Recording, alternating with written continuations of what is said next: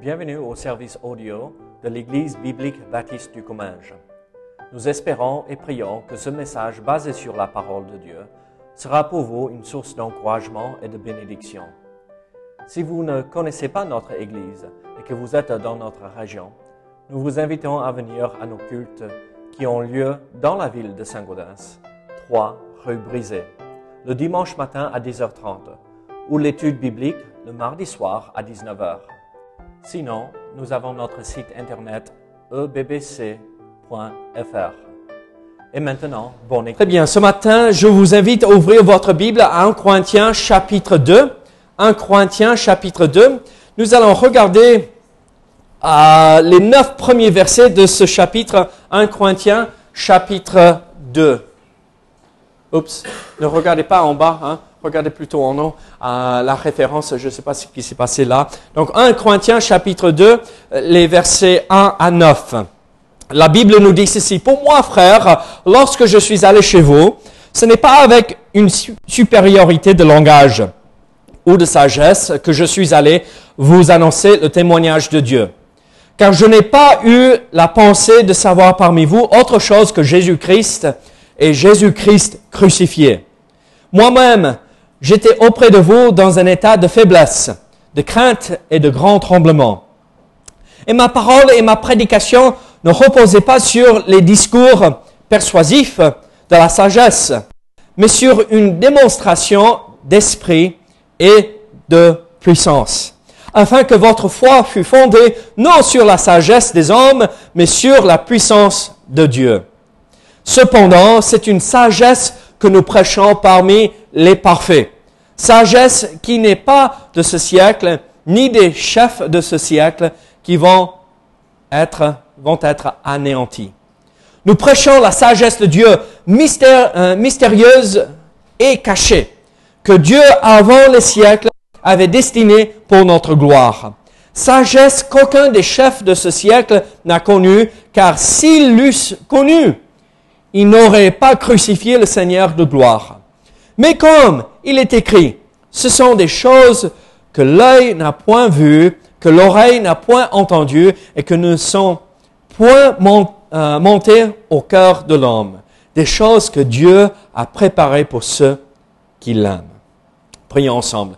Seigneur, sois avec nous ce matin. Aide-nous à comprendre ce que tu veux nous montrer ici dans ces neuf versets cette vérité euh, tellement importante, la sagesse que nous retrouvons dans le message de l'Évangile, dans le message de Dieu. Seigneur, ce message qui peut transformer un cœur en pierre, en cœur en chair, qui peut transformer une âme perdue euh, qui se dirige vers l'enfer, maintenant une âme qui se dirige vers le ciel pour passer l'éternité avec toi. Seigneur, c'est le seul message que nous doit, qu'il faut prêcher, qu'il faut annoncer.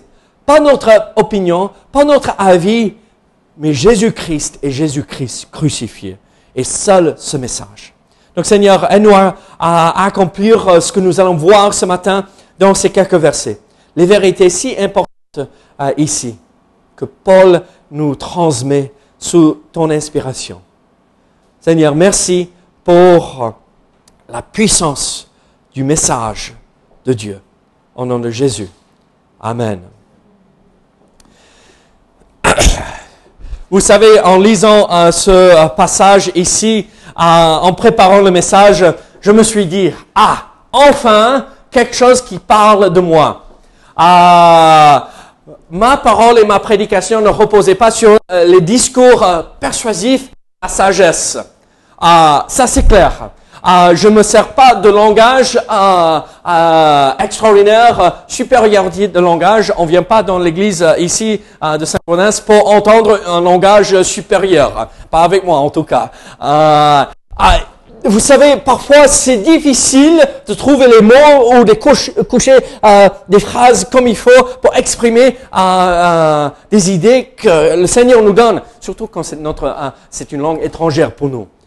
Mais ce qui est magnifique, l'apôtre Paul ici dit la même chose. en lisant ceci, on, pourrait avoir l'impression que l'apôtre Paul dit ah, euh, j'étais incapable, j'ai pas les moyens, j'ai pas les capacités de m'exprimer d'une façon euh, intelligente avec de la sagesse. Mais en fait, l'apôtre Paul est loin de cette situation. L'apôtre Paul était un, docteur de la loi, un homme brillant, un homme rempli de sagesse humaine à, cause de sa formation auparavant. Vous rappelez euh, d'où euh, Paul vient de quelle ville Voyons si vous vous rappelez? Tars. Tars était connu euh, pour avoir une école qui formait des, hommes euh, littéraires, des hommes qui avaient une sagesse, qui pouvaient manier la langue d'une façon extraordinaire. Il était entouré par cela. Et après, il a été envoyé à Jérusalem. Il était formé par Gamaliel, l'homme prééminent de l'époque pour former des jeunes qui euh, se consacraient au judaïsme. L'apôtre Paul était un homme brillant et on le voit dans ses écrits. Oui, sous l'inspiration du Saint-Esprit, mais on voit les capacités qu'il a. Mais qu'est-ce que l'apôtre Paul dit? Il vient à Corinthe et qu'est-ce qu'il dit? Moi, je cherchais un langage simple afin de permettre au Seigneur au Saint-Esprit d'agir puissamment dans votre cœur, afin que ça ne soit pas moi euh, qui forme une église et un petit groupe qui me suit, mais afin de former une église, de fonder une église qui suit le Seigneur sous l'inspiration de Dieu. Alors nous voyons ici quelque chose de magnifique et l'apôtre Paul nous explique le message de l'évangile. La sagesse que nous retrouvons dans ce message si puissant qui peut transformer les cœurs, qui peut transformer des pécheurs en hommes et femmes qui suivent Dieu. Alors, quelle est cette sagesse que nous retrouvons dans le message de l'Évangile? Euh, euh, euh, qu'est-ce qui caractérise ce message de l'Évangile? Dans les versets 1 à 5, nous voyons une vérité assez importante. Et en fait, nous voyons que le message de l'Évangile, le point le plus important, c'est la mort de Jésus-Christ. Si on enlève euh, euh, du message de l'évangile la mort de Jésus-Christ, on n'a plus l'évangile. Donc, relisons ensemble avec moi euh, les cinq premiers versets ici de 1 Corinthiens chapitre 2. Pour moi, frère, lorsque je suis allé chez vous, ce n'est pas avec une supériorité de langage ou de sagesse que je suis allé vous annoncer le témoignage de Dieu car je n'ai pas eu la pensée de savoir parmi vous autre chose que Jésus-Christ et Jésus-Christ crucifié. Moi-même, j'étais auprès de vous dans un état de faiblesse, de crainte et de grand tremblement. Et ma parole et ma prédication ne reposaient pas sur les discours persuasifs de la sagesse, mais sur une démonstration d'esprit et de puissance, afin que votre foi fût fondée non sur la sagesse des hommes, mais sur la puissance de Dieu. Qu'est-ce que nous voyons ici? En fait, tout l'évangile se résume en Christ, sa mort, son ensevelement et sa résurrection. Et en fait, l'apôtre Paul euh, passe devant les Corinthiens cette vérité que il n'y a rien de plus important que le message de l'Évangile. En versets 1 et 2, nous voyons que l'apôtre Paul dit ceci, Pour moi, frère, lorsque je suis allé chez vous, ce n'est pas avec une supériorité de langage ou de sagesse que je suis allé vous annoncer le témoignage de Dieu, car je n'ai pas eu la pensée de savoir parmi vous autre chose que Jésus-Christ et Jésus-Christ crucifié.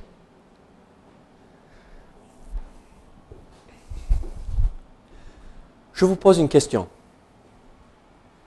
Qu'est-ce qui peut transformer une personne? L'Esprit de Dieu.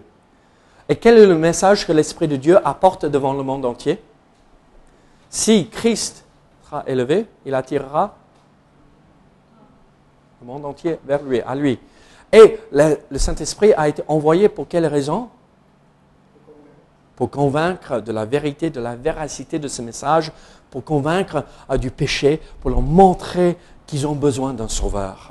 Ça, c'est le ministère principal, ah, même si d'autres églises euh, se mélangent avec n'importe quoi. Ça, c'est le ministère principal, convaincre de la véracité du message de l'Évangile et de notre besoin d'un sauveur.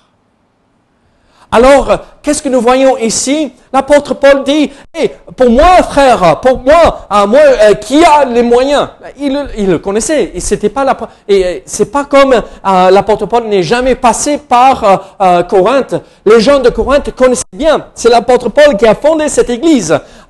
et on le voit dans Actes chapitre 18, si je me trompe pas, là où l'apôtre Paul a passé un an et demi avec ces gens de Corinthe. Donc il le connaissait bien. Il savait ses capacités. Et qu'est-ce que l'apôtre Paul dit? Je ne veux pas vous convaincre humainement. Avec mes paroles, je veux donner l'occasion à l'Esprit Saint de travailler dans votre cœur pour vous montrer que ça, le message de l'Évangile, c'est vrai. Il faut croire et vivre selon cette puissance. Aujourd'hui, nous faisons face à quelque chose de triste.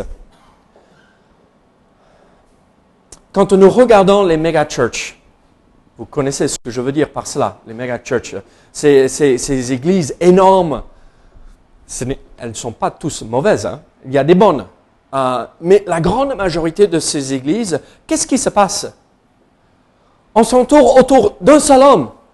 Ah, celui-là, il est éloquent dans ses discours. Oh, celui-là, il, chatouille l'oreille. Oh, ça c'est intéressant. Oh, et après, c'est plutôt euh, euh, des, orations qui, oh, oh, ça fait du bien d'entendre ça. Mais quand nous à l'Église, ce n'est pas l'objectif. L'objectif, c'est d'entendre ce que la parole de Dieu euh, nous annonce et nous dit, et d'y croire et de la mettre en pratique. Et parfois, quand nous lisons, est-ce que ça vous est jamais arrivé? Vous lisez un passage et c'est comme l'Esprit Saint, euh, oh, c'est pas juste, euh, ça fait mal là, mais la mâchoire a mal même. Euh, toute la tête, c'est, oh, je suis désolé Seigneur. Je me rendais pas compte. On n'a pas besoin d'hommes qui parlent, des beaux parleurs.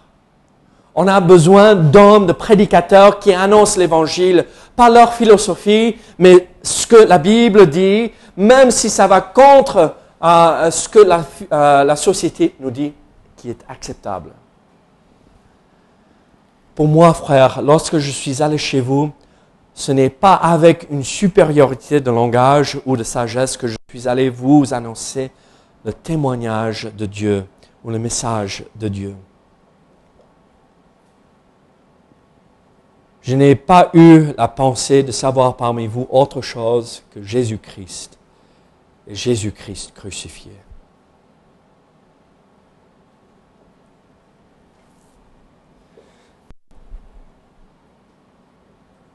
Vous rappelez ce que l'apôtre Paul a dit dans chapitre 1, verset 17 Il a annoncé l'évangile, c'est pour annoncer l'évangile et cela sans la sagesse du langage, afin que la croix de Christ ne soit pas rendue vaine. Quand on mélange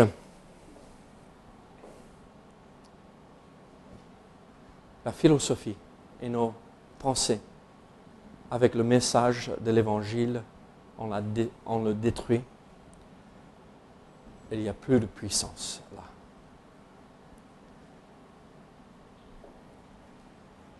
Alors nous voyons ici dans le message de l'Évangile, ici surtout dans versets 1 et 2, comment l'apôtre Paul a accompli son ministère parmi les Corinthiens, dans la simplicité des choses.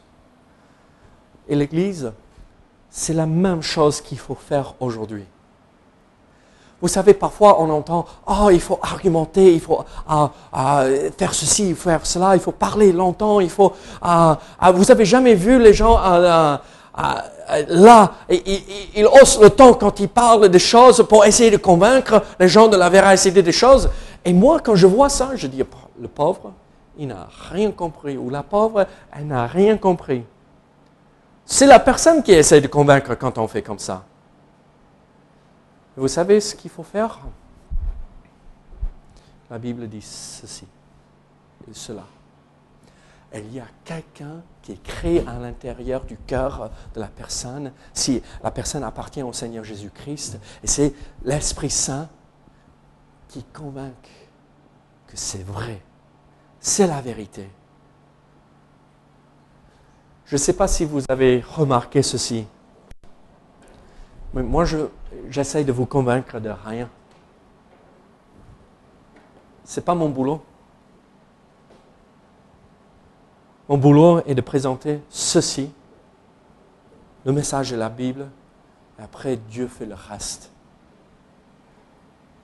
Après, c'est plus moi qui essaye de réformer les gens, c'est plus vous qui essayez de réformer les gens, c'est Dieu qui transforme le cœur de la personne. Alors, cherchons à accomplir la même chose.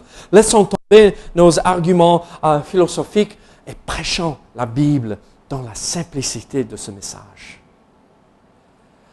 Alors nous voyons ici en versets 1 et 2 euh, le comportement de l'apôtre Paul auprès des Corinthiens, comment il a annoncé l'évangile et comment il a mené euh, son ministère. Mais en versets 3 et 4, nous voyons une autre chose assez importante. L'apôtre Paul euh, montre l'attitude qu'il avait vis-à-vis du message de l'Évangile. Regardez versets 3 et 4. Moi-même, euh, j'étais auprès de vous dans un état de faiblesse, de crainte et de grand tremblement.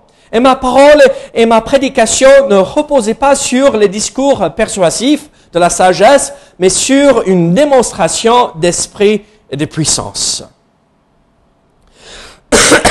vous vous rappelez ce qu'on disait euh, d'Apollos? Qu'est-ce qu'on dit d'Apollos dans euh, les actes des apôtres? Un homme éloquent de parole. Un homme... là, si on veut entendre quelqu'un qui prêche bien, on va écouter Apollos.